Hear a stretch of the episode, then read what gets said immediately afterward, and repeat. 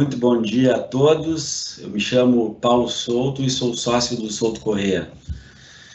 Dando início ao evento, agradeço a presença de todos a esse que já é o nosso vigésimo webinar. Faz parte de uma série de eventos que promovemos com o objetivo de abordar os mais variados temas relacionados à pandemia, compartilhando experiências e informações a respeito. É de conhecimento comum e se torna cada vez mais evidente com o passar do tempo uh, que vivemos em, uma, em um momento cuja dinâmica de fatos não tem precedentes. Uh, as alterações provocadas, as profundas alterações provocadas na política, na economia global e a mudança de hábitos na, na sociedade e na cultura uh, não tem precedentes um dos motivadores dessa mudança, certamente, é o que diz respeito à organização do trabalho. Nesse contexto, estarão em debate, nesse evento, o, as novas medidas implementadas nas rotinas da, da, das empresas e a, na administração de pessoas e os desafios para a retomada das atividades presenciais. No que diz respeito à organização do evento, ele terá, ele terá uma hora e meia de duração. Os convidados, em princípio, terão 15 minutos para fazer a sua exposição e, após, mais cinco minutos para a realização de perguntas. Vocês podem observar que há um chat à direita da tela em que vocês podem apresentar perguntas, inclusive de forma anônima, se, se quiserem. Será um prazer recebê-las a propósito. O evento será gravado e estará disponível em nosso site e também no YouTube. Para apresentação dos temas, temos aqui presentes a Amanda Lee e a Cassandra Pavelski, duas experientes gestoras das áreas jurídicas de duas importantes empresas em seus segmentos, indústria e serviços, uma multinacional e outra de origem nacional. A Amanda é bacharel em Direito e em Relações Internacionais e possui LLM pela Georgetown University. E é diretora jurídica da ADP e responsável por Latam. O curioso, nós falávamos antes do evento, é que a ADP atualmente presta serviço a uma série de empresas, a maior parte de grande porte, e hoje é responsável pela administração de aproximadamente a remuneração de um milhão de pessoas. Um, me pareceu uma informação extremamente importante a ser compartilhada. A Cassandra, por sua vez, é pós-graduada em Direito Civil, em Processo Civil e em Direito Empresarial. Possui dois MBAs em Direito Tributário e Gestão Empresarial, pela Fundação Getúlio Vargas. É gerente jurídica de compliance da Celulose Irani, que é uma das principais empresas, indústrias nacionais do segmento de papel, embalagens e, e para papelão ondulado. Né? A Patrícia Alves, a terceira expositora, que será a terceira expositora, é advogada do nosso escritório, coordenadora da área trabalhista uh, e tem uma importante atuação na área e especialmente nesse tema, administrando a, com extrema agilidade todos os temas novos que vão surgindo. Bom, desse modo eu vou tenho o prazer de passar a palavra à Amanda, então, para começar a exposição.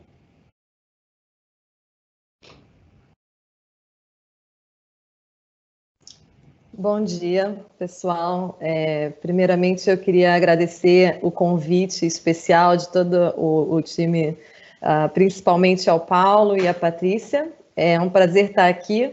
Vou tentar ser o mais espontânea possível, é, apesar da gente não, não conseguir encontrar, ver muitos rostos e muitas reações, mas, é, por favor, como já comentou o Paulo, fiquem à vontade também para fazer quaisquer perguntas, né? Estou aqui à disposição. A ideia, idealmente, vai ser um bate-papo, mas a gente vai tentar fazer o mais interativo possível. É, bem, eu, como comentou o Paulo, sou responsável pelo jurídico da ADP. Para quem não conhece, a ADP é uma empresa que presta serviços na área de gestão de capital humano. É, quando a gente diz gestão de capital humano, são principalmente serviços relacionados a recursos humanos, como folha de pagamento, gestão de jornada de funcionários e social e etc. É uma empresa multinacional americana, ela tem 55 mil funcionários no mundo, sendo que na América Latina, a área pela qual eu sou responsável, nós temos aproximadamente 1.500 pessoas, né? É, eu queria começar falando um pouquinho como foi a transição da, da ADP para o home office primeiro, para depois entrar de forma mais aprofundada no, no retorno, como vai ser, como a gente está planejando esse retorno, né? É, quando chegou mais ou menos uh, no início da primeira quinzena de março, é, a ADP, como a gente tem, como mencionei, é uma empresa multinacional, a gente tem escritórios em diversos lugares do mundo, inclusive na China, muitos escritórios parados pela Europa, Estados Unidos. A gente começou a sentir a onda da, da pandemia vindo é, com impactos em outras regiões. É, apesar disso, ainda também, como a coisa aconteceu muito rápida, de forma muito rápida, a gente não tinha diretrizes ou padrões globais a serem seguidos, né? Então, nesse momento, a gente é, mais ou menos em meada, primeira quinzena de março, é, nós começamos a nos reunir e pensar que os funcionários precisavam ser colocados em home office imediatamente, né? A gente entrou num estado de alerta porque ninguém sabia o que estava para acontecer nos próximos dias, né? É, os principais desafios desse momento eram exatamente garantir a transição de um trabalho que é 100% no escritório para home office sem interrupção dos serviços, né? Porque, é, como mencionou Paulo, uma interrupção dos serviços impacta em salários, pode impactar em, em, em, interrupção de salários de um milhão de pessoas na região, aqui na América Latina apenas.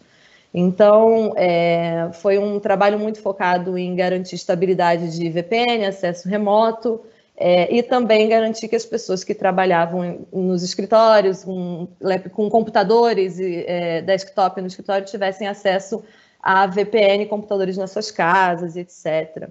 É, então, esse foi o principal foco e o principal risco que a gente correu. Graças a Deus, tudo correu bem. A gente já vem há, há um pouco mais de três meses trabalhando, se não me engano, a gente está na semana 13, é, trabalhando com toda a equipe de home office. A VPN e nossa rede conseguiu se manter estável até então. Então, hoje a gente já está num, num, nível de, de normalidade de operação na empresa que nos coloca numa nova zona de conforto, né?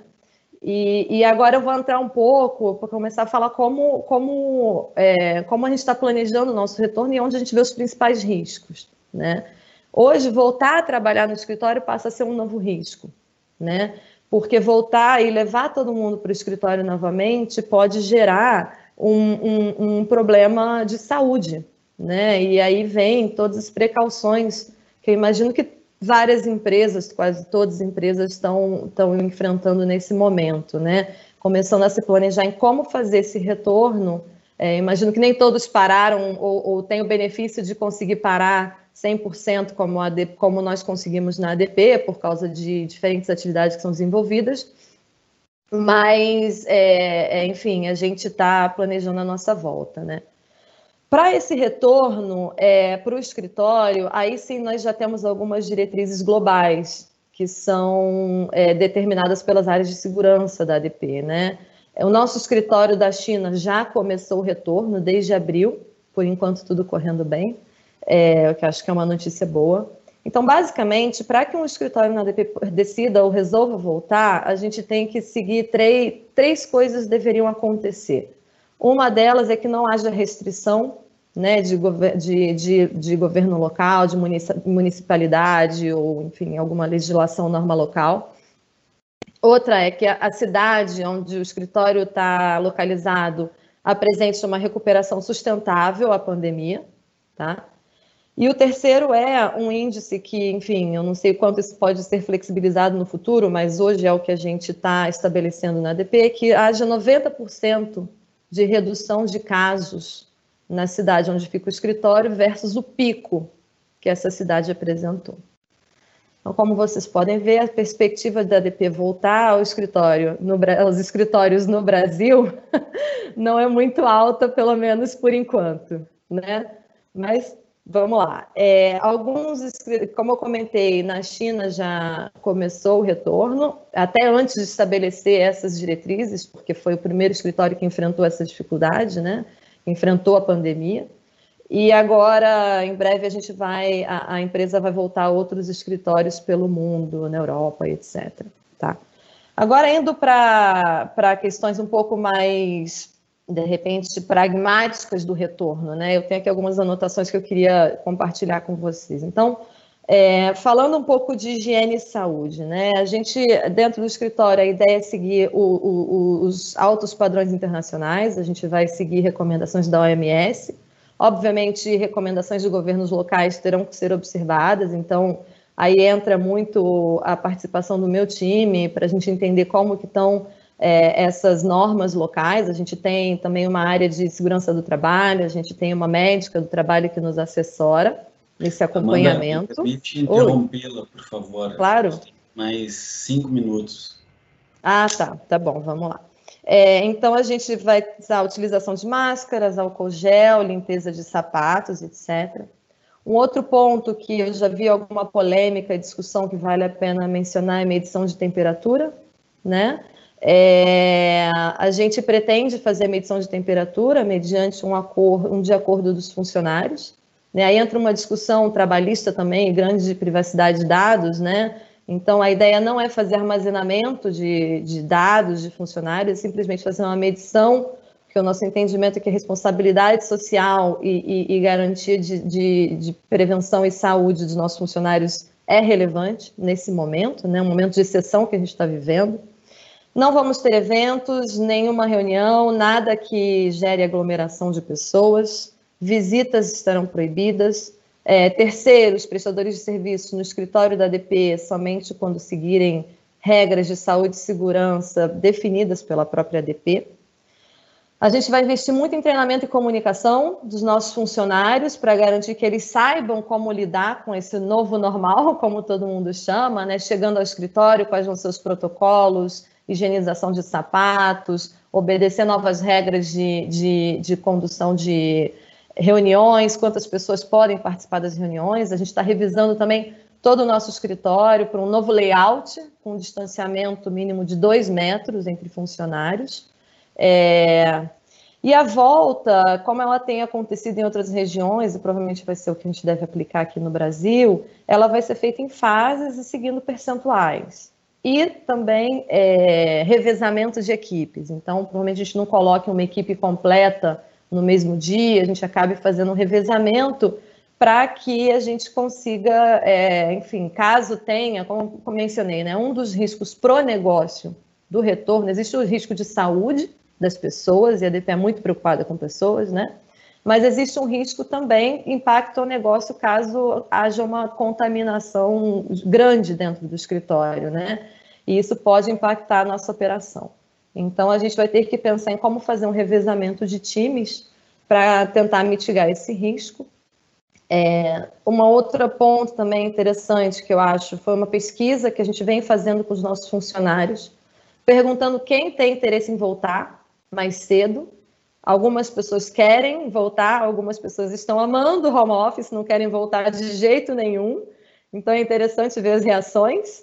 É claro que tem também nas, na pesquisa a gente pergunta quem são as pessoas de áreas de, de, grupos de risco, pessoas que tiveram viajando recentemente, ou que conviveram com alguém infectado né, na, dentro da, da sua casa, ou tiveram contato, etc. Isso tudo vai ser levado em consideração. É, enfim, um, um outro comentário final que eu acho que vale a pena mencionar também que na DP o edifício é próprio. Então, o nosso em São Paulo, a gente não tem interação com outras empresas. Então, refeitório, áreas comuns são todas nossas. Então, isso facilita também um pouco a nossa gestão de risco, né? A gente consegue controlar melhor, não tem questões de condomínio a serem é, consideradas, que eu acho que quando a empresa fica num condomínio, ela imagino que tenha que seguir outros, levar outros pontos em consideração.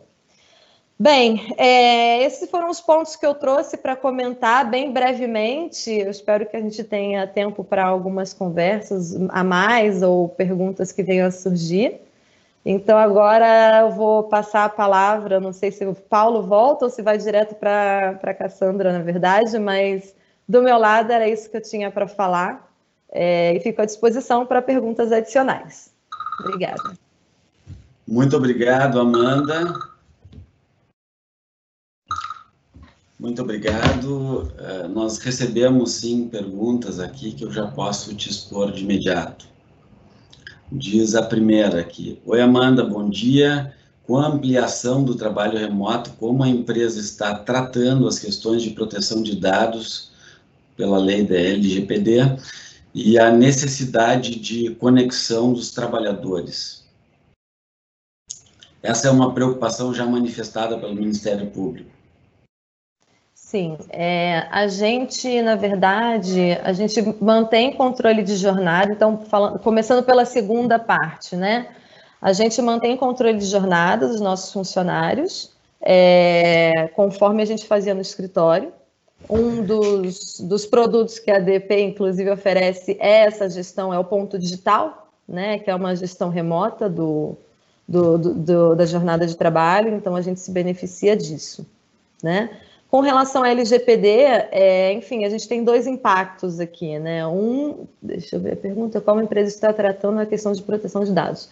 Bem, a ADP, ela é uma empresa que ela é muito preocupada com segurança da informação há anos, muito antes da gente começar a falar de, de proteção de dados no Brasil e até muito antes de se mencionar GDPR na Europa, é, segurança da informação sempre foi uma prioridade na empresa, né?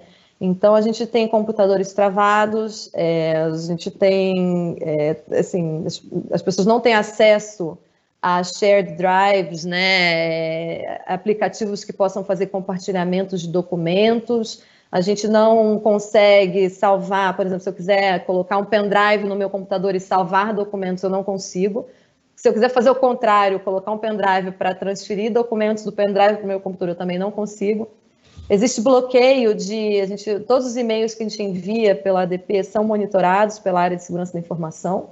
Então, se eu eventualmente, para evitar o que a gente chama de misdelivery, né, dados de é, vazamento de dados. Então, se eu colocar qualquer documento anexo a um e-mail que contém um CPF, por exemplo, eu tenho que fazer o envio através de uma ferramenta segura e aprovada pela ADP, eu não posso fazer isso por e-mail. Então, pela natureza do nosso negócio, é, segurança da informação sempre foi uma prioridade. Então, isso não tem sido um desafio nesse momento para a ADP. É, enfim, espero ter respondido a, a, a, pergunta. Sem dúvida, muito legal. A empresa não há qualquer questionamento a respeito da qualidade e consistência da proteção de dados. Há uma outra pergunta aqui anônima que diz o seguinte: a empresa está preparando ou possui algum protocolo de segurança para o caso de identificação de algum funcionário com sintomas de Covid? Sim, é, hoje estão todos remotos, né? Então, o nosso protocolo atual é a instrução, né, para os líderes e gestores e também para toda a equipe, para que a gente para que qualquer caso de Covid seja comunicado à empresa.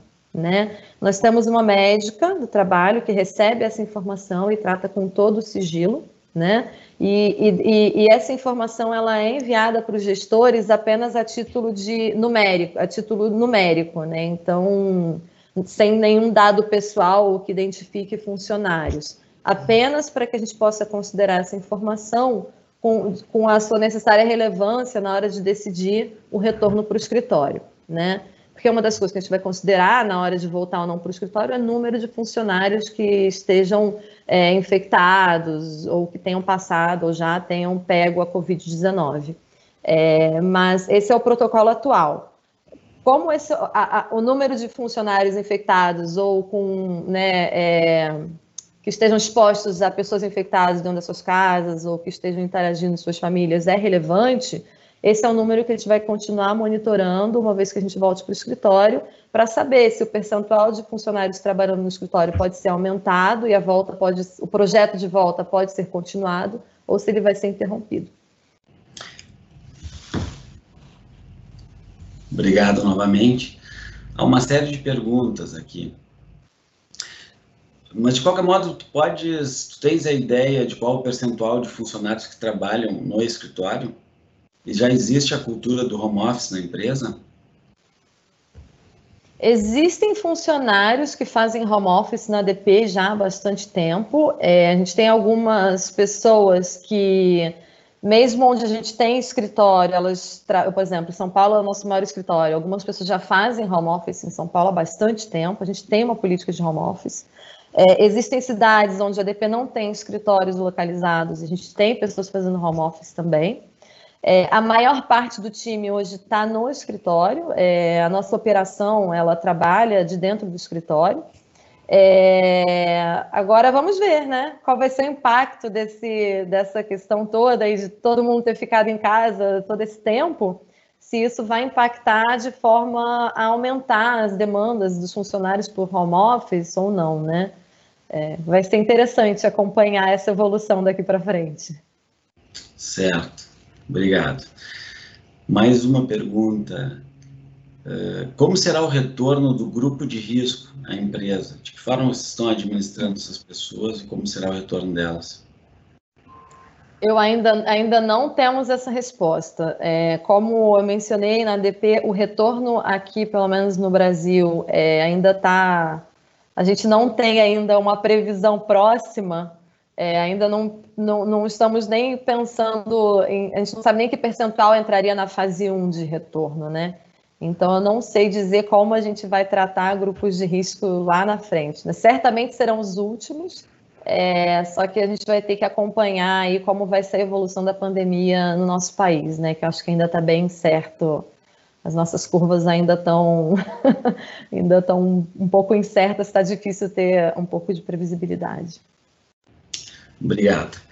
Amanda, tu tens ideia ou tu podes esclarecer como estão sendo tratadas as situações de ergonomia no, nos casos de home office? Sim, claro. É, ergonomia é um assunto bastante delicado, né? Então, o que, o que nós fizemos é que Funcionários com necessidade médica, a gente ofereceu os equipamentos necessários, né? É, para as pessoas, de forma geral, nós, o nosso técnico de segurança do trabalho, ele vem fazendo instruções, então, à medida que as pessoas vão vem solicitando ou fazendo demandas ou reclamando de dores, né? Ele trabalha de forma muito próxima com a médica do trabalho. Então, à medida que funcionários vão apresentando certas necessidades, é, a gente pega essa área de segurança do trabalho para fazer uma, uma videoconferência com os funcionários ou com o funcionário específico para poder assessorá-lo a melhor ajustar a posição do computador, da tela, do mouse, etc. Né? É, essa foi a medida que a gente vem adotando por enquanto. É, não sabemos ainda se algo vai mudar nesse sentido, porque é, o home office, a gente, quando começou lá em março, né, a gente não sabia quanto tempo ia durar, e a verdade é que agora ele vem se estendendo por mais tempo do que a gente, do que havíamos pensado, né? Então, ergonomia realmente é um assunto muito delicado nesse momento, né? De fato, a gente pisa num terreno ainda desconhecido. Uh, e há expectativas diversas em relação ao timing de retorno, não tenho dúvidas. Me diga uma coisa, tu tens condições de sintetizar das experiências uh, passadas nesse momento da pandemia, quais delas a, a ADP vai aproveitar para futuro? Hum, essa é uma pergunta difícil de responder assim, hein? de bate pronto. Deixa eu pensar aqui. Eu, na minha visão, a ADP, ela, ela é uma empresa que sempre, por ser uma empresa muito atrelada à área de recursos humanos, é, sempre foi uma empresa muito preocupada com funcionários de forma geral, né? E isso não é não é falácia, é, é realmente a gente ganha algum, vários prêmios de reconhecimento. Recentemente a gente ganhou o Great Place to Work. A gente já vem há alguns anos como empresa presente nas melhores empresas para se trabalhar. É, enfim, a gente realmente tem alguns reconhecimentos. Eu acho que um dos grandes, uma das, para mim, pelo menos como executiva na ADP, um dos, um, eu constantemente aprendo dentro da empresa essa questão de você cuidar dos, das suas pessoas e dos seus times, né? É, e, pra, e essa época de pandemia só veio reforçar isso, né? Não é uma questão apenas regional, acho que o time é, na América Latina é muito preocupado com funcionários, mas globalmente a ADP também é o CEO global, ele está sempre falando de pessoas e preocupado com pessoas e garantir o bem-estar dos funcionários, etc. Então, esse para mim é um grande aprendizado, né? Que a gente precisa cuidar das nossas pessoas. Acho que isso fica. E no caso da ADP, eu acho que isso só veio a reforçar, sabe? A gente vê um time hoje dentro do, da empresa muito grato à empresa por tudo que a empresa vem fazendo em termos de é, colocar todo mundo para trabalhar em casa, é, preocupado com a ergonomia dos funcionários, etc. Né? É, foi oferecido um bônus global, o CEO global no começo da pandemia ofereceu um bônus global a todos os funcionários, também como um reconhecimento pelos esforços e sabendo que as pessoas estavam passando, algumas pessoas poderiam passar por certas necessidades. É, então, acho que o grande aprendizado é esse, né? Precisamos cuidar dos nossos, dos nossos é, funcionários, né? Para para garantir um, que todos estejam é, felizes para entregar um bom resultado e atender bem os nossos clientes. Muito bom, muito obrigado, então, Amanda. Eu vou passar agora a palavra para a Cassandra. Obrigada, Paulo. Bom dia a todos. Então, também gostaria de agradecer ao Paulo e à Patrícia pelo convite, né, de de poder estar aqui compartilhando algumas experiências. Uh, eu trabalho na Irani Papel e Embalagem, ela é uma empresa fabricante de papel craft, embalagem de papelão ondulado e produtos derivados de goma resina, breu e terebentina que são utilizados na indústria química. É, como nós somos uma indústria que está na cadeia uh, de suprimentos das atividades essenciais, é, como alimentos, produtos de higiene e também farmacêutico, nós acabamos não uh, paralisando as nossas atividades. Então, em decorrência disso, desde fevereiro, quando uh, nós sentimos né, que a pandemia estava uh, ficando mais aquecida, né, estavam aumentando os casos no, no Brasil, então nós, nós formamos um comitê de crise, né, que ficou responsável por estudar, acompanhar né, todo, tudo, todo o movimento que estava acontecendo e fazer alguns direcionamentos uh, para a companhia. Então, nós seguimos trabalhando, né, a todo momento, nós seguimos trabalhando, uh, e para a gente poder fazer a preservação daqueles funcionários uh, que têm necessidade de ir para a indústria, então, a gente começou a olhar para aqueles funcionários que trabalham em áreas administrativas, né, áreas de apoio, e também para as áreas comerciais, porque o foco era realmente fazer a preservação das pessoas que, que, que precisavam continuar indo para a indústria, produzir o papelão, produzir a embalagem, para que a gente uh, continuasse uh, fornecendo para as nossas cadeias. Então, o que, que a companhia fez? Uh, em fevereiro, né, a gente já começou a adotar alguns protocolos de segurança, como a proibição de viagens entre unidades de negócio, né, final de fevereiro, começo de março. Então, proibição de viagens uh, dos times administrativos entre as unidades de negócio para evitar que alguém pudesse estar contaminado né, e, e, e contaminando outras pessoas, ou evitar a circulação do vírus. Uh, nós também começamos a, a, a, estudar a questão do home office né, para os nossos times. Nós não tínhamos uma política antes da pandemia, então foi um desafio, porque nós decidimos fazer o home office e em uma semana a gente estava com 200 pessoas em home office. Acho que algumas dificuldades parecidas com, com a que vocês passaram, Amanda, no sentido de disponibilização de equipamentos, né? Então, a gente não tinha notebook para todas as pessoas que precisavam sair em home office. Então, a gente fez uma, uma abertura na, na nossa política, né? uma, uma, uma concessão no sentido assim, as pessoas que têm necessidade de estar trabalhando em casa, a gente disponibilizou os desktops para as pessoas levarem para suas casas.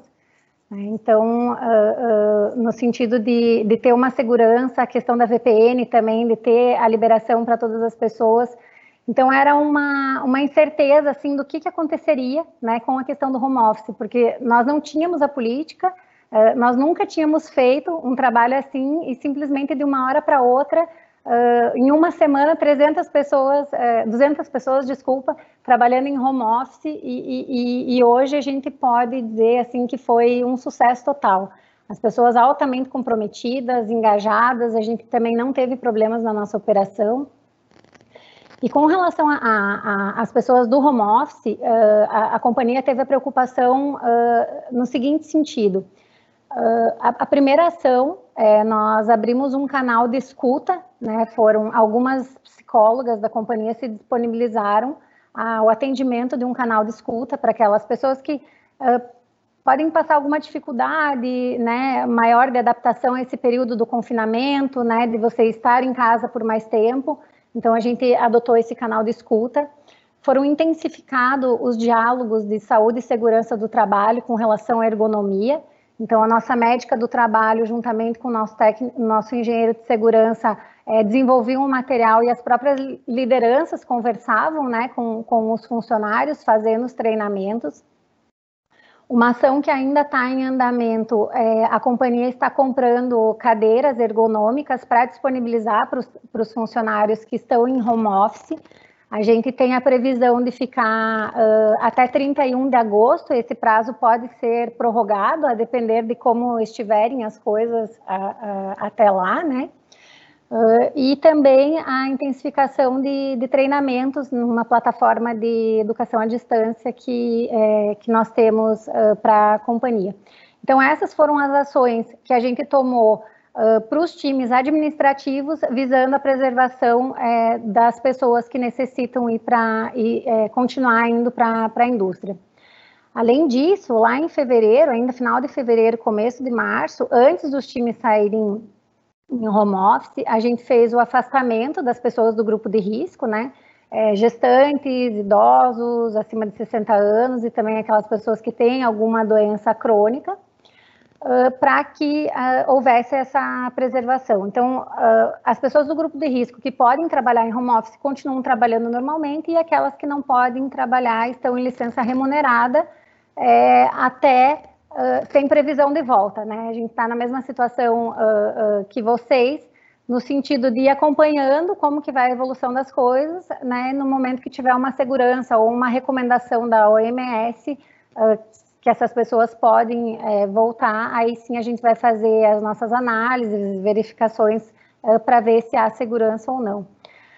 com relação aos funcionários que continuaram na indústria, é, trabalhando, então a gente adotou uma série de medidas, né, que elas uh, se mantêm e, e vão se perper perpetuar até que a gente sinta uma segurança de de repente voltar a como era antes.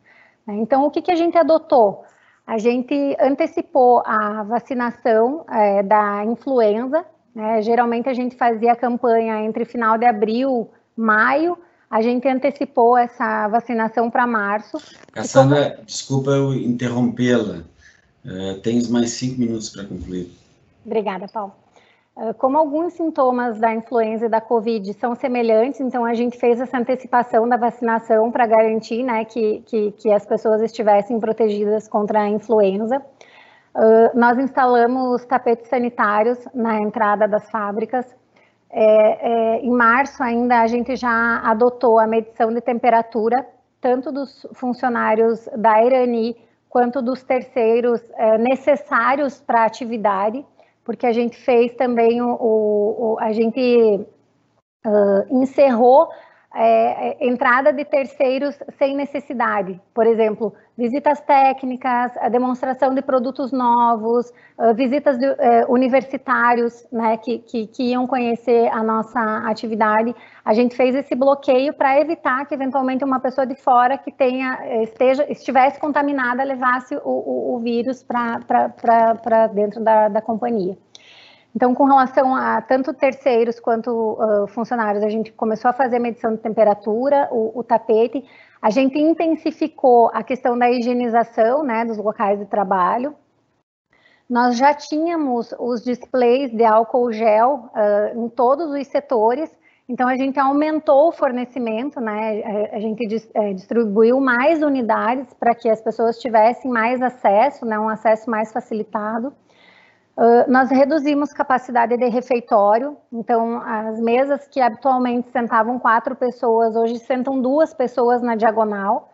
A gente aumentou o, o, horário uh, de, de, almoço, ou jantar, ou de, de, de lanche, e diminuiu a capacidade.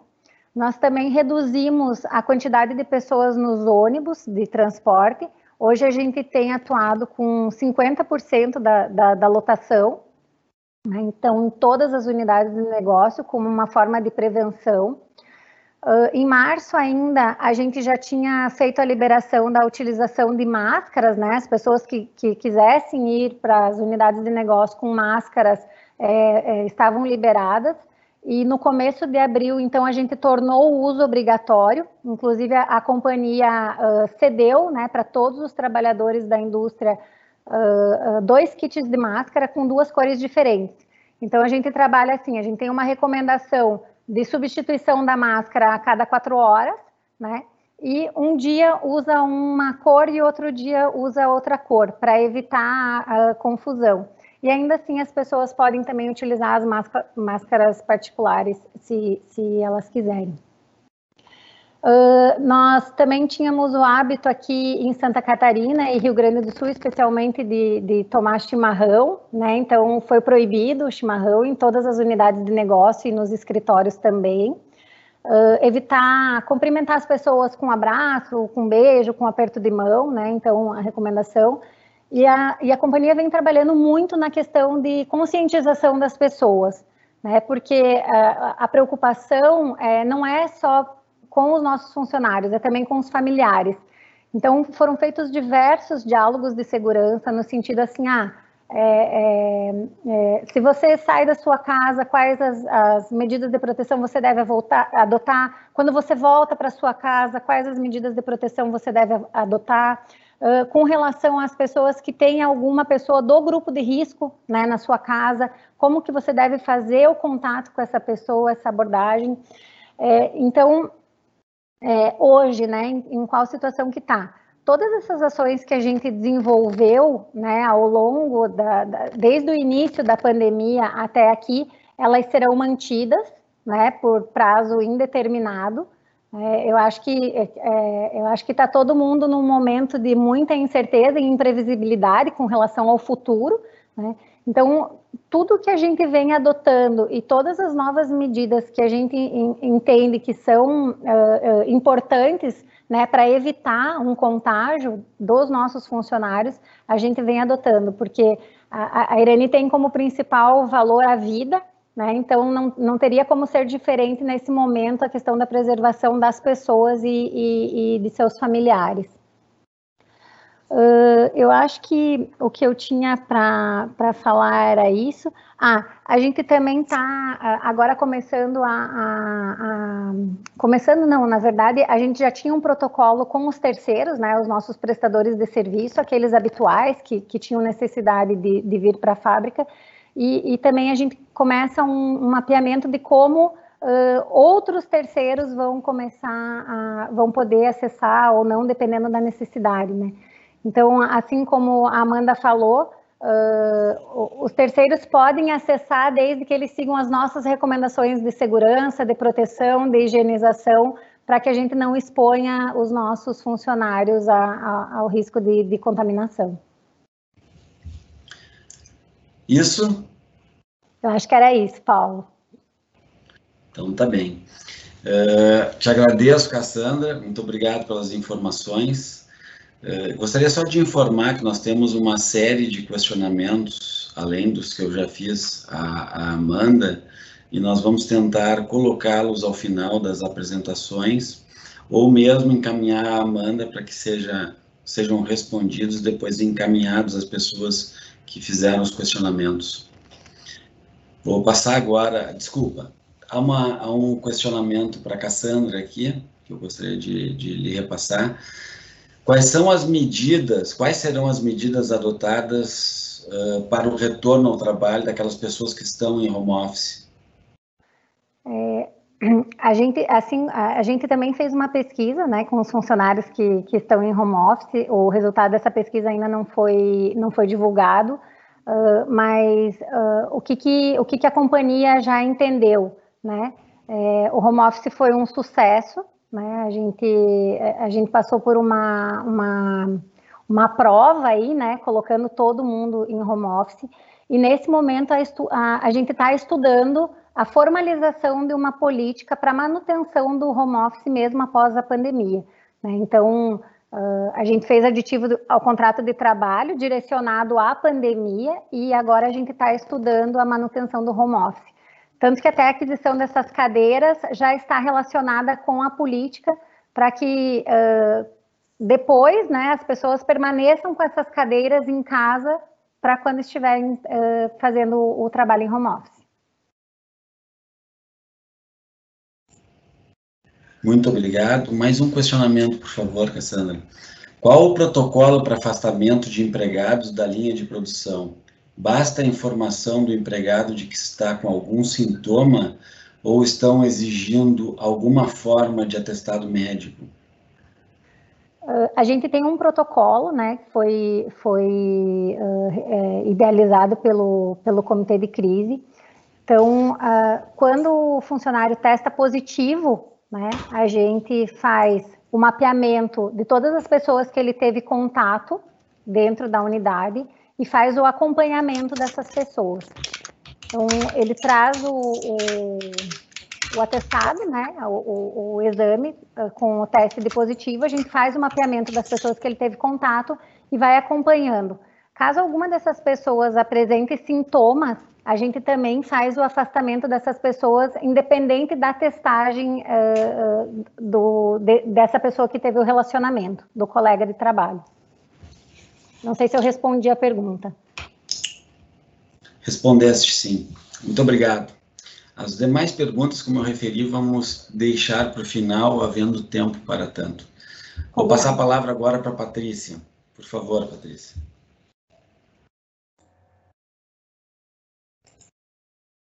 Bom dia a todos. É um prazer participar de mais um evento online promovido pelo Souto Correia para debatermos os impactos jurídicos decorrentes da pandemia de Covid-19.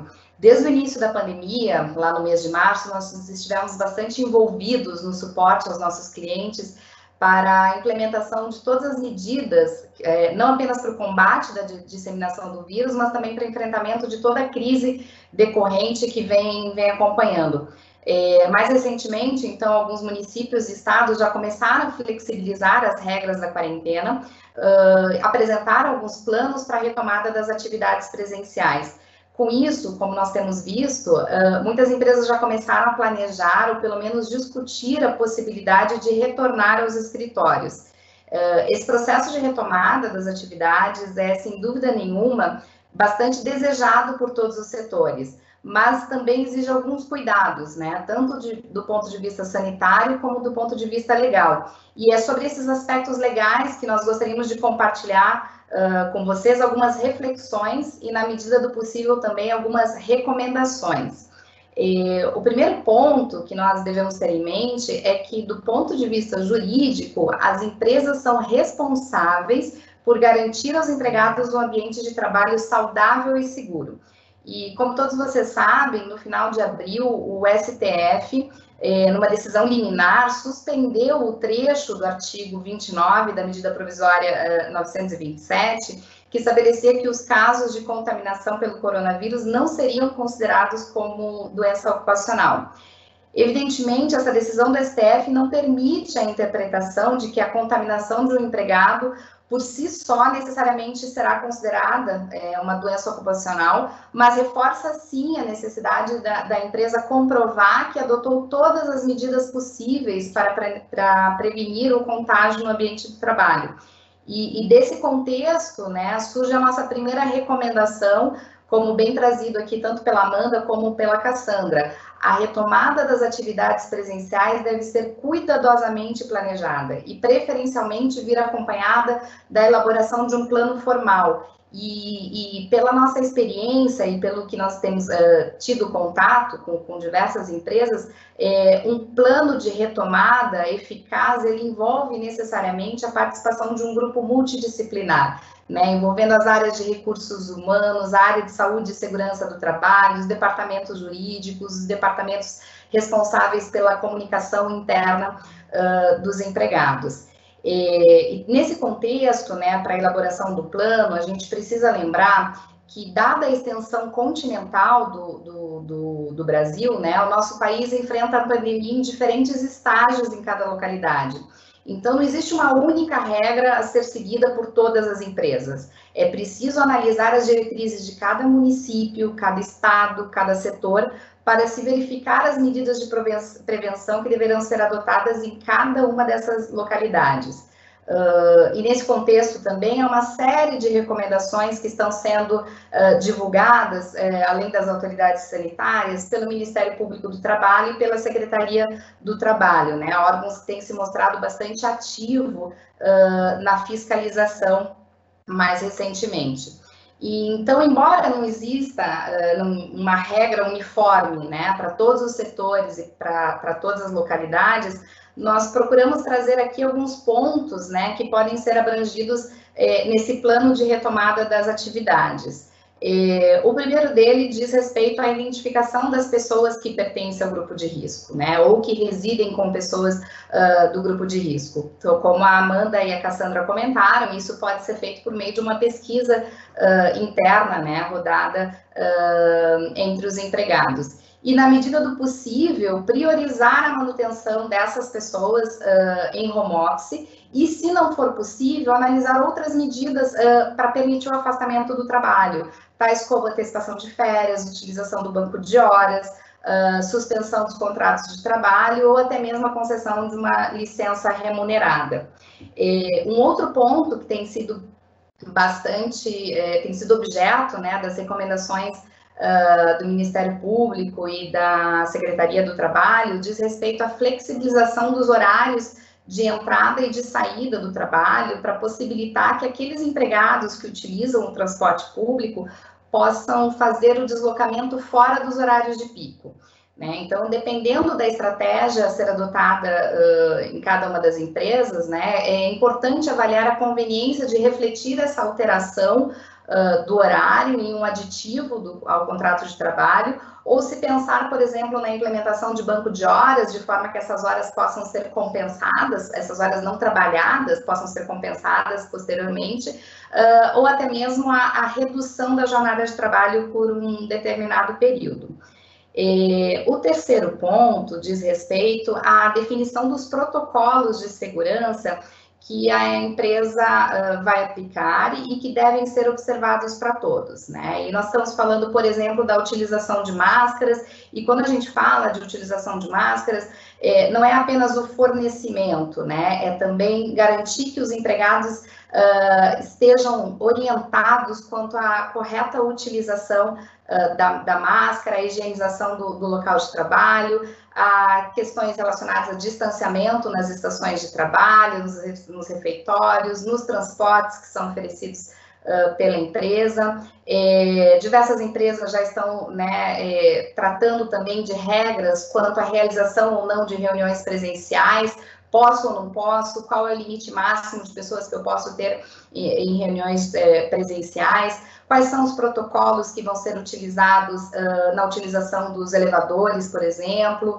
A identificação, demarcação das áreas de fluxo, é, substituição temporária também do registro biométrico, né, por um crachá. Tudo isso são, são protocolos de segurança que podem ser uh, analisados e implementados pelas empresas, né, com o intuito de garantir um, ambiente de trabalho uh, saudável para todos que retornam, né.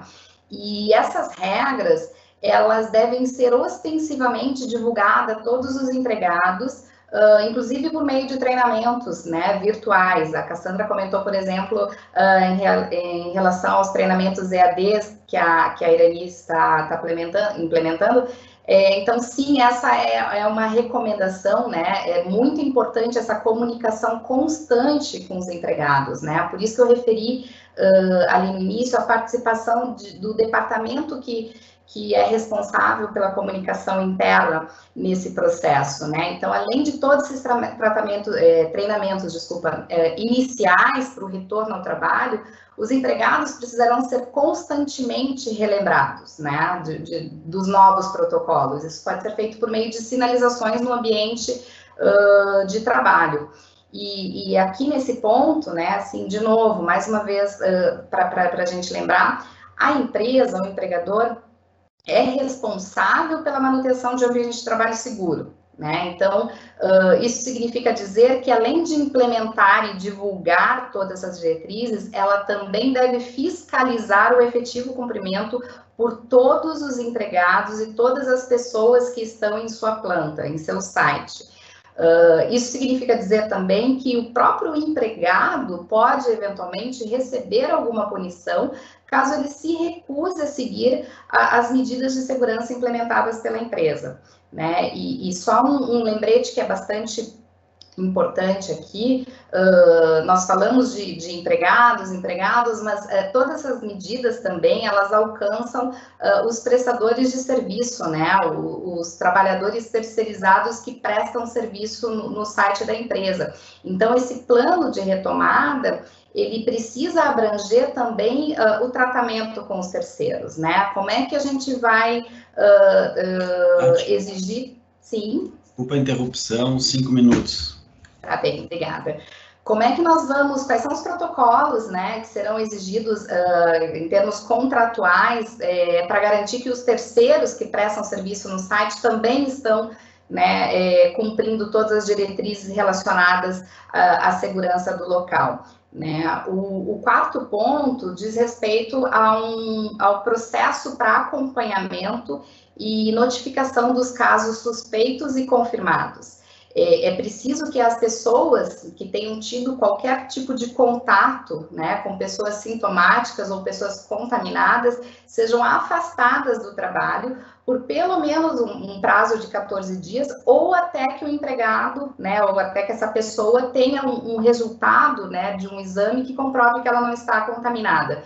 E nisso é, é, super importante a participação do, do, departamento médico, né? Porque é o departamento médico que vai conseguir estabelecer esse protocolo, vai conseguir é, fazer a sugestão, indicar qual o tempo necessário de afastamento, qual é o exame recomendado para se verificar se a pessoa está contaminada ou não e quando que é seguro ela retornar ao trabalho, uh, seguro tanto para ela quanto para todos os demais trabalhadores que, que, que estão nesse site. E, e tão importante quanto é, adotar todas essas medidas é, é, que a empresa mantenha a documentação, mantenha o registro de todas essas medidas, né? O que nós estamos vendo é, atualmente é que está havendo uma fiscalização bastante intensa do Ministério Público do Trabalho, uma fiscalização bastante intensa dos auditores fiscais do trabalho, uh, está havendo também uma atuação bastante grande por parte dos sindicatos, né? Apenas nos meses de, de março e abril, nós tivemos. Uh, praticamente quase 500 ações que foram ajuizadas pelos sindicatos no Brasil relacionados ao Covid-19.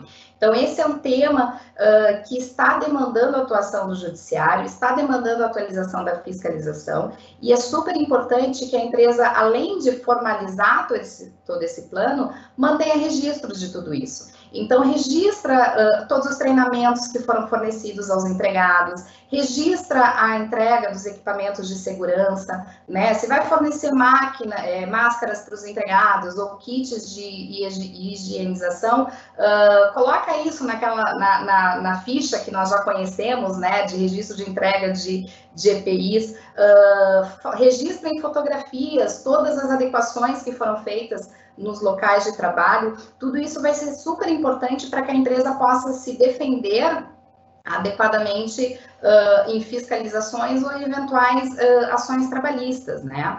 E mais uma vez, lembrando também, uh, em razão da, da, decisão do STF de suspensão do, do artigo 29 da medida provisória, é, existe a possibilidade de, eventualmente, algum trabalhador que venha se contaminar e venha né, a ser diagnosticado com Covid-19, ele poder uh, alegar, por exemplo, que essa contaminação ocorreu no ambiente de trabalho.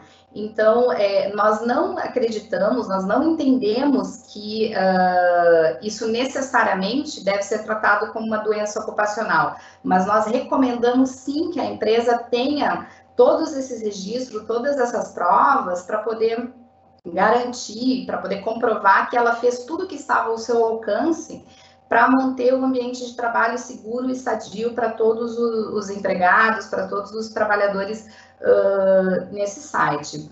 E, por fim, só para fazer aqui algumas últimas considerações uh, em relação ao home office. Justamente de tantos desafios que existem para a retomada das atividades presenciais, é, o que nós estamos vendo, né, com, com alguma frequência, é as empresas é, considerarem manter os empregados em home office por um período maior ou até mesmo de forma definitiva, né? Porque muitas empresas nessa experiência uh, acabaram vendo que existe, né? O home office ele pode, pode ser bom tanto para os empregados como para as empresas. Isso tanto do ponto de vista de produtividade, conciliação do trabalho com, a, com atividades né, da, da vida cotidiana, vida particular de cada um, e os custos envolvidos também, né? Então, é, apenas para relembrar algumas coisas aqui relacionadas ao home office, que não é algo novo, né? Isso já estava uh, regulamentado desde a reforma trabalhista. É, essa alteração para o regime de home office, ela deve ser uh, implementada via um termo aditivo, ela deve estar registrada no acordo com, com o empregado, e esse mesmo acordo também, ele deve trazer todos os pontos relacionados à infraestrutura. Quem é que vai ser responsável pela aquisição e manutenção da infraestrutura né, que o empregado precisa para trabalhar de casa? Se haverá algum tipo de reembolso de despesas uh, pelo empregador, como por exemplo energia elétrica, internet, telefone, tudo isso tem que estar uh, previsto no, no, num termo né, a, a, ser negociado então entre as partes. E por fim, só para a gente fazer aqui a conexão do, do ambiente de trabalho seguro e saudável, né? É, essa, essa obrigação da empresa, ela permanece, ela existe, inclusive em home office. Uh, então, é necessário que, as, que a, as pessoas que estejam em home office, elas estejam, sejam constantemente orientadas sobre como trabalhar de forma segura em suas casas, né? Isso pode ser feito uh, por meio do fornecimento de, de, cadeiras ergonômicas, por exemplo. Isso pode ser feito por meio de treinamentos, indicando as melhores posturas para se trabalhar, ou algumas, alguns movimentos, algumas ginásticas que podem ser feitas uh, durante o dia, porque isso também faz parte da, da obrigação da, da empresa, mesmo quando o trabalho é, é realizado em home office. Em síntese, eram algumas das considerações, algumas das reflexões que, que eu queria compartilhar com vocês diante de todas as incertezas né, que nós estamos vivendo, uh, mas aqui alguns pontos, então, para a gente refletir e, e, e, pensarmos né, juntos, assim, como fazer essa retomada de forma segura para todo mundo.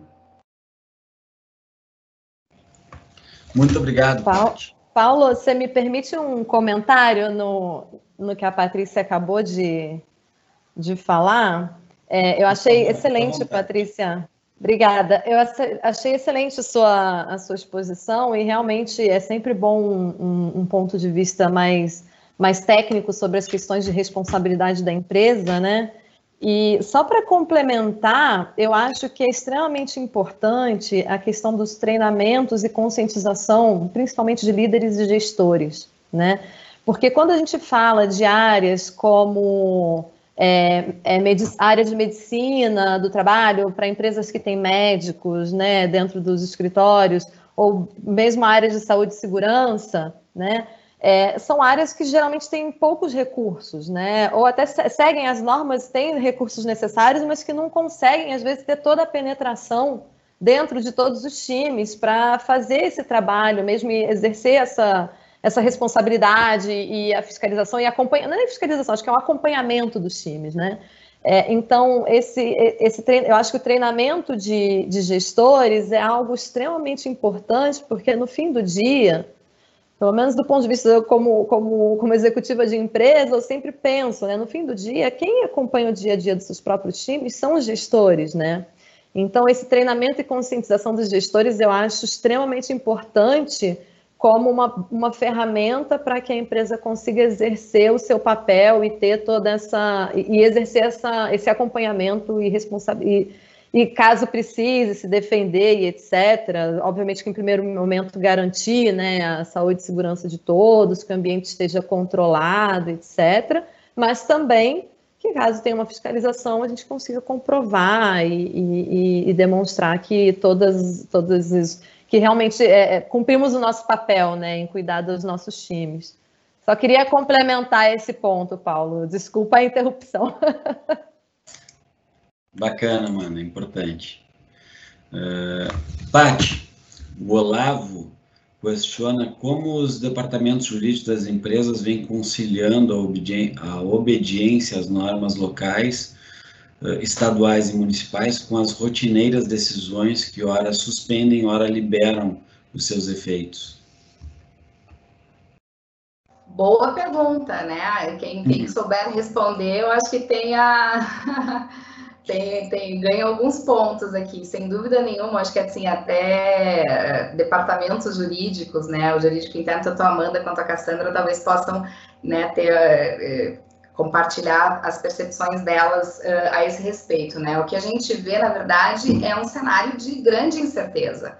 Né, o, uh, a gente tem um decreto municipal que autoriza a retomada das atividades, aí o Ministério Público entra com alguma ação, o Judiciário toma alguma outra decisão, e a empresa né, muda todo o curso para ir para outro lugar, e daqui a pouco existe um outro decreto, uma outra orientação.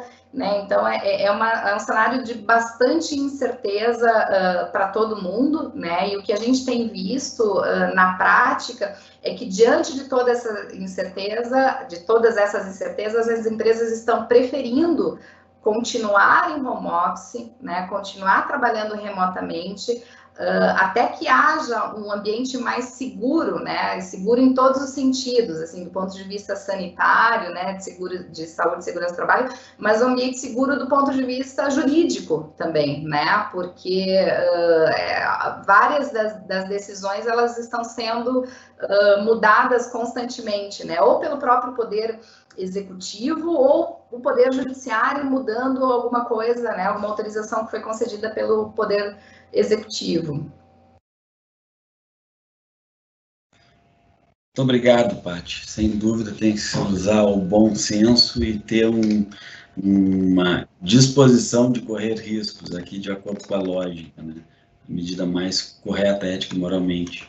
Outra pergunta. Paulo, Paulo se você me permite eu fazer um complemento ao que a Paty falou, é, aqui na Irani, o que, que nós adotamos, né? Quando saiu a medida provisória que autorizou suspensão do contrato de trabalho, redução de jornada, é, embora a gente não tenha adotado essas medidas na companhia, é, nós formatamos um acordo coletivo com os sindicatos para regulamentar algumas coisas, como a própria questão do home office. Né? Embora a gente tivesse feito os termos aditivos com os funcionários de forma individual, a gente negociou também com os sindicatos, a gente não conseguiu negociar com todos os sindicatos, mas com alguns sindicatos a gente conseguiu uh, assinar os acordos, os acordos coletivos uh, regulamentando, né, então, especialmente essa questão do home office, uh, algumas medidas que a gente adotou para as fábricas, como antecipação de férias, né, para aqueles funcionários que não tinham as férias vencidas, a gente adotou essa medida como uma forma de prevenção uh, para a companhia para ter um pouco mais de segurança na implementação do, da, das, da, do texto trazido pela medida provisória. Obrigado, Cassandra. Vou aproveitar agora e fazer a pergunta do Ricardo Vander. A empresa foi demandada pelo sindicato profissional, no caso, os sindicatos, dado o número de sedes que a Irani tem, a realizar a testagem de Covid-19 em relação aos seus funcionários? Se foi demandada, como se posicionou a respeito? Não, nós não tivemos essa, essa demanda pelos sindicatos.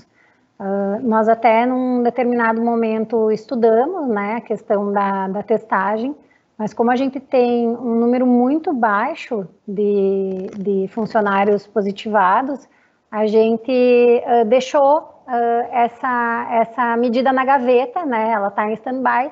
Se em algum momento a gente entender que há necessidade de fazer a testagem co coletiva, a gente pode implementar isso, mas neste momento a gente não implementou.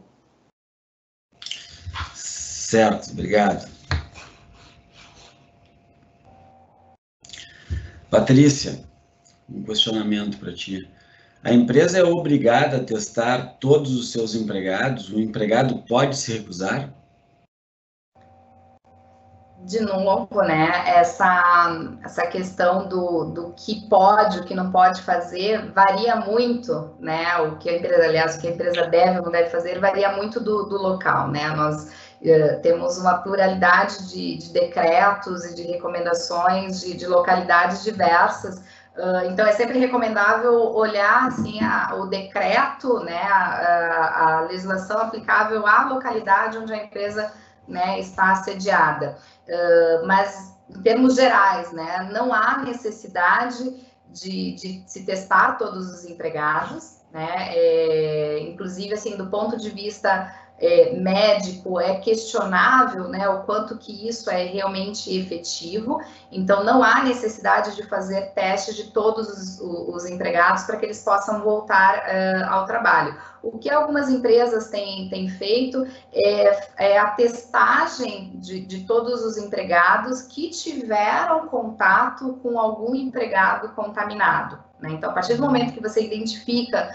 uh, no teu ambiente de trabalho uh, um empregado que testou positivo, aí sim se faz o um mapeamento de todo mundo que teve contato com essa pessoa, né, no, nos mais diversos uh, cenários dentro da empresa, né, pode ser só na, no, no, posto de trabalho, contatos no refeitório, contatos no transporte até a empresa. Então, a partir desse mapeamento pode-se fazer é, a testagem desses empregados Uh, porque isso dá mais segurança para a empresa, né, no sentido de decidir se eles podem ou não podem trabalhar. Né? Uh, a gente tem a opção, obviamente, de uh, providenciar o afastamento dessas pessoas, Uh, ou o médico do trabalho pode atuar e, e, indicar qual é o exame, o melhor exame aqui para se diagnosticar, tendo em vista todo, todo o histórico, e se chegar à conclusão de que essas pessoas não foram contaminadas, elas estão seguras para voltar a trabalhar sem necessidade de um afastamento de 14 dias, por exemplo.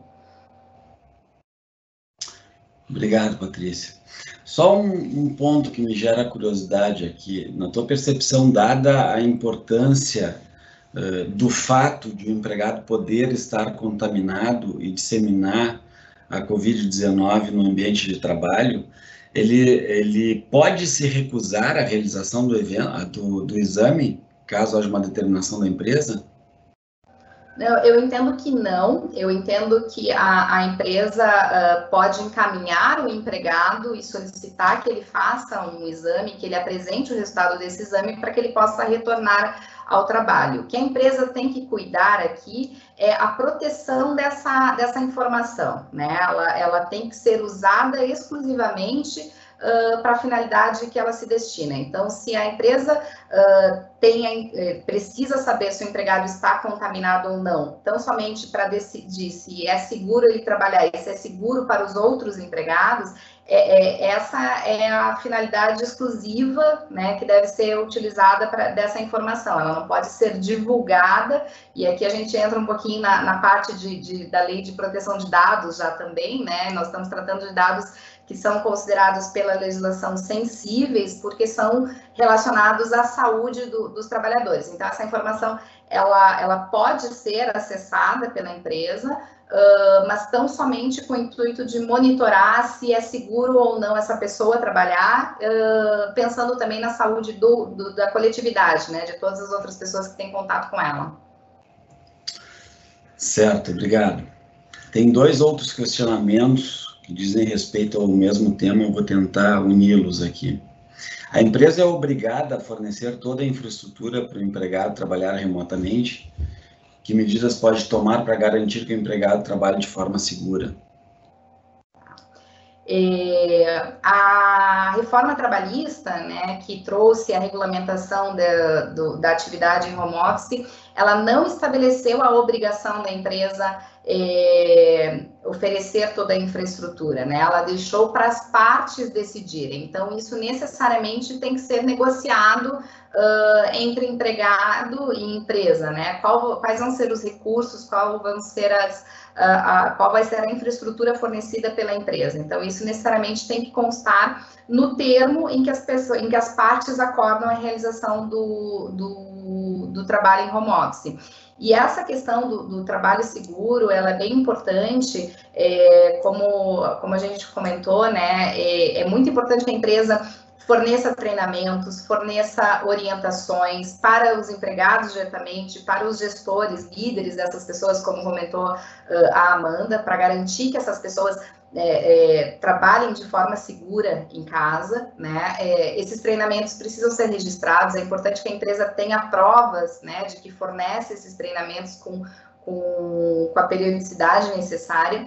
E, inclusive, pode ser objeto desse termo a possibilidade da empresa, é, no momento acordado, entre as partes fiscalizar né, o local de trabalho do empregado. Então, assim, ela pode, ela tem o direito de combinar com o empregado um horário para saber como é que ele está trabalhando em casa, né? Se ele tem uh, um ambiente destinado para isso, se ele está usando a cadeira que foi fornecida pela empresa, né? Se ele está trabalhando ergonomicamente uh, correto, né? Então é, é, isso é uma é algo que precisa, que pode e deve ser, né, utilizado pela empresa, justamente para comprovar que ela tomou todas as, as cautelas necessárias para providenciar esse, esse trabalho saudável, seguro, eh, mesmo em casa.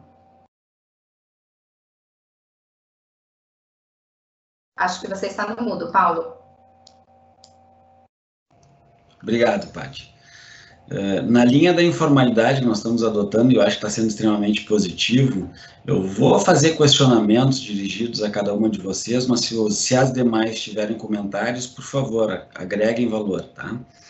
Uh, a Amanda, a empresa já conseguiu medir o nível de produtividade do trabalho em home office em comparação ao trabalho presencial? Há algum estudo a respeito? É, sim, um dos indicadores que, que nós acompanhamos na nossa área, na nossa área de, de serviços né, e operações é a produtividade, né? Não foi identificada uma queda significativa, né? É, obviamente que existem acomodações que a gente precisa fazer, né? Principalmente quando a gente fala de é, casos em que tem crianças e às vezes é, ou, ou, o pai ou a mãe precisa parar por um almoço mais longo, um intervalo mais estendido para ajudar um filho ou algo assim, essas acomodações precisam ser feitas, elas são feitas, né? Então, até voltando à questão de jornada, é um desafio, né? Você acompanhar a jornada nessa situação. É, todo mundo tentando fazer o melhor que pode no fim do dia, né? Mas é, é, muito difícil seguir regras estritas e que não foram feitas para esse momento, num momento de exceção, como a gente está vivendo. Mas em termos de produtividade, não, não foi observada nenhuma é, redução drástica ou significativa que tenha impactado os resultados ou alguma percepção de cliente. Certo. Eu posso agregar informação também em relação à nossa estrutura, ao nosso escritório. Uh, nós estamos atualmente, desde o início da pandemia, uh, com 100% das pessoas em home office, advogados, estagiários e funcionários. Uh, e o que nós observamos é não só a inexistência de queda de produtividade, como um incremento para algumas áreas ou pessoas que têm expertise relacionada mais relacionada ao tema da pandemia. Então, de modo que para nós, sendo uma empresa de serviços como a DP, uh, o home office não é nenhum empecilho, aliás, é uma ferramenta de gestão das pessoas, da, da atividade, que está sendo objeto de estudo para adoção mais intensa do que já era no futuro. Uh, tenho outras perguntas aqui, só um instante. Se eu puder complementar um, um pouquinho em relação à, questão do home office, é, é, interessante como a gente tem visto assim um movimento de, de empresas que ainda não tinham passado por essa experiência, né, ou tinham algum preconceito em relação ao home office, e a partir do momento que foram obrigadas né, a migrar toda a estrutura para o home office, é, tanto as empresas quanto os empregados começaram a perceber os desafios, os benefícios disso, né? Se a gente pensar é, em grandes centros como São Paulo, né? Esses dias eu vi uh, um, um, dado que me chamou a atenção, né? Se você é, demora uma hora por dia, né, de deslocamento para casa trabalho, trabalho casa, e isso é, é, considerado pouco, né, em termos de, de, São Paulo, coloca isso no ano, isso dá praticamente um, um mês a mais, né, de, de, de horas uh, para cada pessoa, né, em termos de trabalho. Uh, então, é, ganha-se muita produtividade e, e, o que nós estamos vis, vendo assim com, com, os nossos clientes é todo mundo já falando, boa parte das empresas já falando assim, como é que eu faço a migração, né? É, como é que eu, que eu coloco todo mundo 100% em home office? Como é que eu faço com estagiários? Posso colocar estagiários também em home office? A, a, a cultura está começando a mudar, né? Eu acho que isso muda um, um pouquinho assim o mindset. Obviamente tem é, essa possibilidade de se haver o controle de jornada, mas também uh, tem a possibilidade, a própria medida provisória uh, prevê isso, né, e também já estava lá na, na CLT, de que o trabalhador que está em home office ele não está sujeito ao controle de jornada, né. Só que para isso é necessária uma mudança de mindset da organização como um todo. Né? Eu não posso, se eu não for controlar a jornada, eu não posso exigir que o empregado esteja conectado às 8, 9 da manhã, uh, até às 6, 7 da, da, da, da, noite, né? Se eu não for controlar a jornada, o meu mindset tem que deixar de ser pelo número de horas que, que aquela pessoa trabalha uh, e passa a ser pelo que ela entrega, né? Quais são os projetos, qual o nível de entrega, qual o nível de qualidade. Né? Isso permite, enfim, N números aqui de, de, de, alternativas, né? A pessoa pode escolher trabalhar mais tarde ou de madrugada, enfim, né? Conciliar com, com a vida pessoal. Então, é, é bastante interessante, que, só para concluir, é, a gente tem visto esse movimento, assim, de empregados que querem optar, uh, continuar trabalhando em home office, ou pelo menos parcialmente, uh, e e as empresas também estão considerando seriamente é, implementar isso de uma forma mais definitiva, pelo menos parcialmente, pós, num cenário pós-pandemia. Certo, obrigado. Pati, mais uma pergunta aqui. Ah, aliás, tem diversas perguntas independentes. Eh, se a empresa quiser manter os empregados em home office de forma permanente ou alguns dias por semana, essa alteração pode ser feita pela empresa ou precisa da anuência do empregado? A lei, né, a CLT, quando regulamentou o home office, ela estabeleceu que precisa da concordância, né, de ambas as partes. Então, eu vou mudar fazer essa alteração no contrato de trabalho, eu contratei a pessoa para trabalhar presencialmente, eu vou mudar o regime de trabalho dela, principalmente se eu for mudar uh, de um sistema de não controle de jornada para um sistema, eh, desculpem, ao inverso, né? Se eu for mudar de um sistema de controle de jornada presencial para um sistema de não controle de jornada em home office, eu necessariamente preciso fazer isso via acordo com o empregado, né? Um termo aditivo. Então, demanda, sim, essa, essa concordância do, do empregado em fazer essa, essa transição. Certo.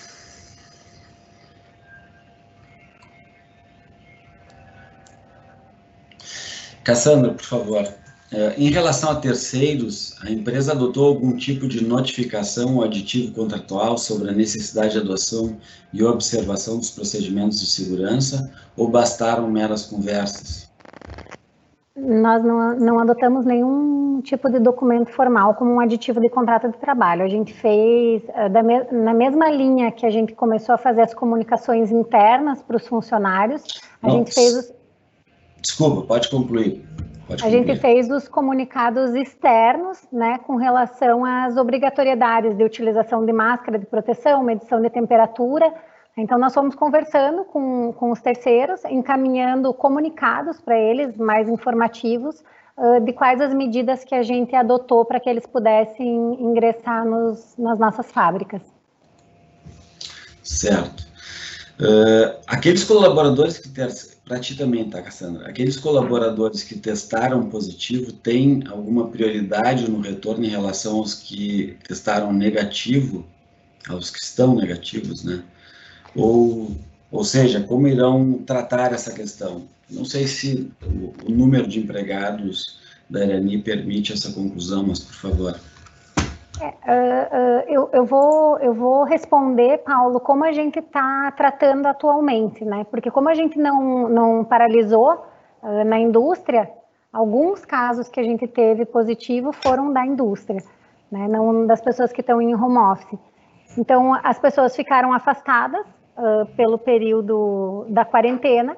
Quando elas tiveram a alta médica, né, que terminaram os sintomas, terminou o período de incubação e o, e o período de, de contaminação, elas já retornaram ao trabalho.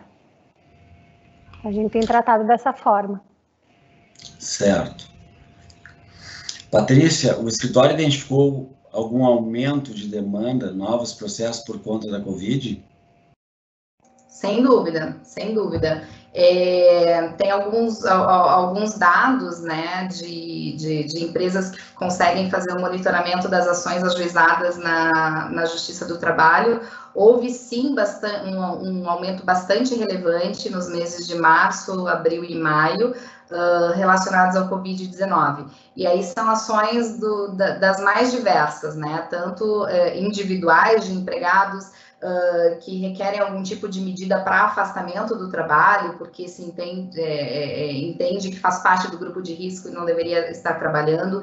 Uh, medidas adotadas pelos sindicatos, né, também uh, para paralisação de, de algumas operações ou para adoção de algumas medidas preventivas, uh, isso tem sido bastante relevante. E também o que a gente já tem visto com, com bastante frequência é a atuação do Ministério Público, né, do, do Trabalho e da, das secretarias do trabalho, né, o antigo Ministério do Trabalho. Uh, se começou logo no início com, o envio de algumas recomendações para as empresas, então diversos, vários de vocês devem ter recebido é, e-mails, né, com recomendações uh, a serem implementadas uh, dentro das respectivas empresas, Uh, e algumas dessas recomendações já evoluíram para fiscalização, né? Então, ó, te recomendei lá atrás a adoção de tais medidas. Então, agora me comprova que você efetivamente está adotando eh, essas medidas, como é que você tem feito uh, as comunicações com os empregados, né? Algumas demandas também relacionadas à implementação da medida provisória 936, né? Que diz respeito à suspensão dos contratos de trabalho e o redução de jornada e redução de, de salário. Então, sim, né, é, isso tem, esse tema tem, tem resultado num aumento bastante significativo de, de demanda no judiciário, de fiscalizações pelos órgãos administrativos e, obviamente, também consultivo por parte das empresas que estão preocupadas em, em estar compliance aqui com, com, com todos esses pontos. Certo, obrigado. Uma pergunta mais. Qual o procedimento a ser adotado para o empregado testado positivo? Deve ser emitida a CAT? Uh, eu entendo que não, tá? É, nós entendemos, nós discutimos bastante isso na, na área trabalhista quando tivemos aquela decisão do STF, né, de, suspendendo o artigo 29, que dizia que a Covid-19 não seria considerada doença ocupacional, né? É, então, se começou essa discussão se, a, bom, se ela se foi suspensa, ela necessariamente é uma doença ocupacional e necessariamente a empresa precisa fazer a emissão de CAT quando houver o diagnóstico, né, de, de algum empregado. Eu entendo que não, eu acho que, que não muda a, a, a relação aqui, né? Assim, o empregado continua tendo que, que, que comprovar que a, a, ele contraiu a doença no ambiente de trabalho, né? Isso eu acho que é muito difícil de se fazer hoje em dia, porque, enfim, a gente não tem como mapear, né, no, no estágio que nós estamos no Brasil, onde é que efetivamente aconteceu a contaminação. É, por isso, a preocupação das empresas manterem é, as as provas necessárias né, para demonstrar que adotou todas as medidas possíveis e cabíveis para prevenir. Né? Então, a gente uh, conseguiria, com alguma tranquilidade, né, demonstrar que a empresa não é responsável uh, por aquele contágio, ou pelo menos ela fez tudo o que estava ao seu alcance em termos de medidas que poderiam ser implementadas para uh, evitar aquele contágio, de forma que essa, essa doença, essa contaminação, ela não será considerada uma, uma, uma doença ocupacional e não haverá necessidade de emissão de CAT e consequente estabilidade do, do empregado pós-retorno ao trabalho. Certo, obrigado. É, há uma pergunta aqui que ela tem várias extensões de resposta e eu vou, vou expô-la as três Uh, se quiseres começar numa ordem, Patrícia, Amanda, Cassandra, uh, enfim, se vocês tiverem como contribuir. É a seguinte: como fica a questão da disponibilidade do empregado no home office? Temos visto que os empregados estão tendo que estar cada vez mais disponíveis, causando uma jornada extensiva. Em relação ao estresse e excessivas reuniões seria um potencial seria uma potencial doença ocupacional. Uh, tem dois pontos de vista aqui né que é que é o controle de jornada a, a, extensão da jornada e com isso isso causando teoricamente estresse e se isso se configuraria como uma doença profissional não sei como se vocês têm experiências nas empresas a respeito disso, se de fato a constatação do excesso de jornada ocorre conforme vocês percebem, enfim, a forma de controle da jornada. Seriam esses os pontos basicamente associados à, à questão da potencial doença ocupacional. Acho que tanto a Amanda como a Cassandra depois podem complementar com, a, com as experiências né, dentro das, das suas próprias uh, organizações, mas aqui do falando um pouquinho do ponto de vista técnico, né, é, é muito importante é, que a empresa sempre esteja muito atenta a essa, essa desconexão com o trabalho. Não é porque o empregado está em home office, não está sujeito ao, contra, ao, ao controle de jornada, que ele necessariamente está disponível 100% do tempo, né? E de novo entra aqui a, a, o comentário da Amanda que eu achei super apropriado uh, da necessidade de treinamento, né, de, do, dos gestores em relação a isso, né? É preciso uh, se estabelecer algum, alguns horários específicos para para contato com os empregados, é, é preciso uh, se estabelecer algumas regras, né, minimamente é, possíveis aqui de, de serem cumpridas para que eh, o empregado possa ter esse direito à desconexão do trabalho, né? Uh, e isso acho que assim é, é, a gente viu um, um, movimento logo no início, né, da pandemia, todo mundo foi para home office, todo mundo trabalhou, trabalhou, trabalhou, trabalhou e não via muita diferença, né, assim do uh, o que, que é horário comercial, o que, que é final de semana. Parece que isso deixou de existir uh, naquelas primeiras semanas, né? Talvez até pelo, pela assim, ansiedade e acúmulo de trabalho que todo mundo teve, né, nesse momento. E o que eu percebi, comecei a perceber com as, com as empresas, assim, num, num, segundo momento, foi, bom, nós não vamos ficar tão pouco tempo em quarentena, então nós vamos ter que estabelecer aqui algumas regras, né? Uh, então a gente já está vendo assim empresas que é, bloqueiam a agenda e não permitem a realização de, de, reuniões no horário de almoço, né? No horário do meio-dia às duas, ou após as 18 horas, por exemplo, não, não se pode marcar ou não, é, não se é recomendável agendar reuniões de trabalho, pensando justamente na, na, na saúde né, dessas pessoas que estão em casa que elas estão não só trabalhando, mas também né, lidando com uma série de outras situações uh, dentro da própria casa, né? Muitas delas com os filhos, com alguns outros desafios. Uh, então, acho que essa é uma preocupação que as empresas vão ter certamente, né? Daqui para frente. Uh, e esse é um movimento que eu tenho, tenho visto, assim, trabalhando um pouquinho de fora da, das organizações. Bem, eu vou tentar contribuir um pouquinho. Vamos, desculpa. Vou tentar contribuir um pouquinho é, com o que a Patrícia comentou, acho que foi uma ótima resposta. É, vou falar um pouquinho do, de como a gente faz na ADP. Né? É, quando a gente começou, colocou as pessoas para trabalharem de casa, na verdade, desde o começo a gente vem encarando esse trabalho de casa como um teletrabalho eventual, na verdade, né? Porque nós continuamos fazendo é, o controle de jornada dos funcionários que já tinham controle de jornada quando estavam no escritório, né? É, então, essa é uma forma de mitigar o risco de, de horas excessivas desses funcionários, né, que não têm cargos de confiança, e a gente monitora também na ADP é, horas extras acima das duas horas, para que a gente possa conversar com os gestores e etc., dentro do nosso papel de responsável pelo que acontece, né, e responsável pelos times e cumprimento com a legislação trabalhista. É, mas eu concordo com, na verdade, a pergunta já faz um ponto, né? Já é quase uma afirmação e eu concordo que caso é, não seja um teletrabalho eventual, caso os funcionários realmente sejam colocados em home office permanente, não seja feito mais controle de jornada e comecem a, e, esses funcionários comecem a fazer uma jornada excessiva, eu concordo sim que isso é um potencial risco de doença ocupacional, né? E no fim do dia, não é só uma questão de risco trabalhista, que é sim grande, né? Mas no fim do dia, a empresa acaba pagando o preço lá na frente, né? Então, como a Patrícia comentou, e eu sempre reforço, eu acho que comunicação e treinamento de liderança é, é chave, é chave para ter uma cultura correta, né? Para que a empresa consiga realmente conduzir seus times de, de forma correta e coerente, que faça bem para as pessoas e para o negócio, porque é um ganha-ganha é um no fim do dia, né? Legal. Cassandra, não tens, não tens um comentário?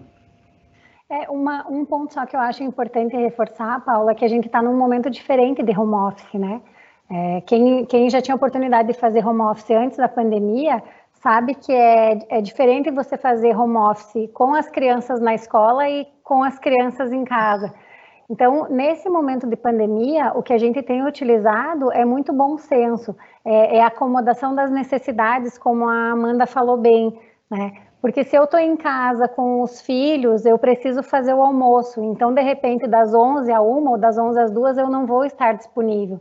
Então, o que a gente tem provocado muito nas nossas lideranças é a questão da mudança do mindset para produtividade. Né? A Tati também comentou sobre isso antes.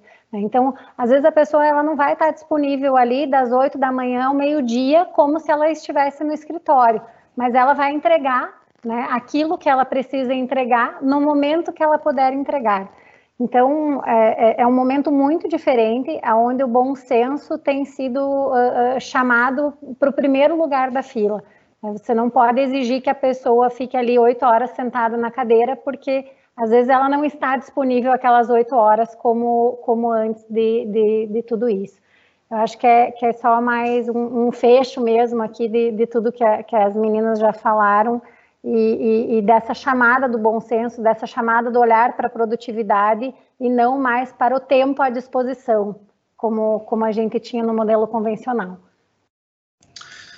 Perfeito, então, considerando que nós já atingimos o horário do evento, eu gostaria de agradecer fortemente às três a participação de todos e a disponibilidade de tempo, e agradecer também a participação que foi intensa do, dos demais participantes do evento, uh, com, a, com a apresentação de diversos comentários e questionamentos, como se pôde ver ao lado, na tela direita da, da, da, da tela.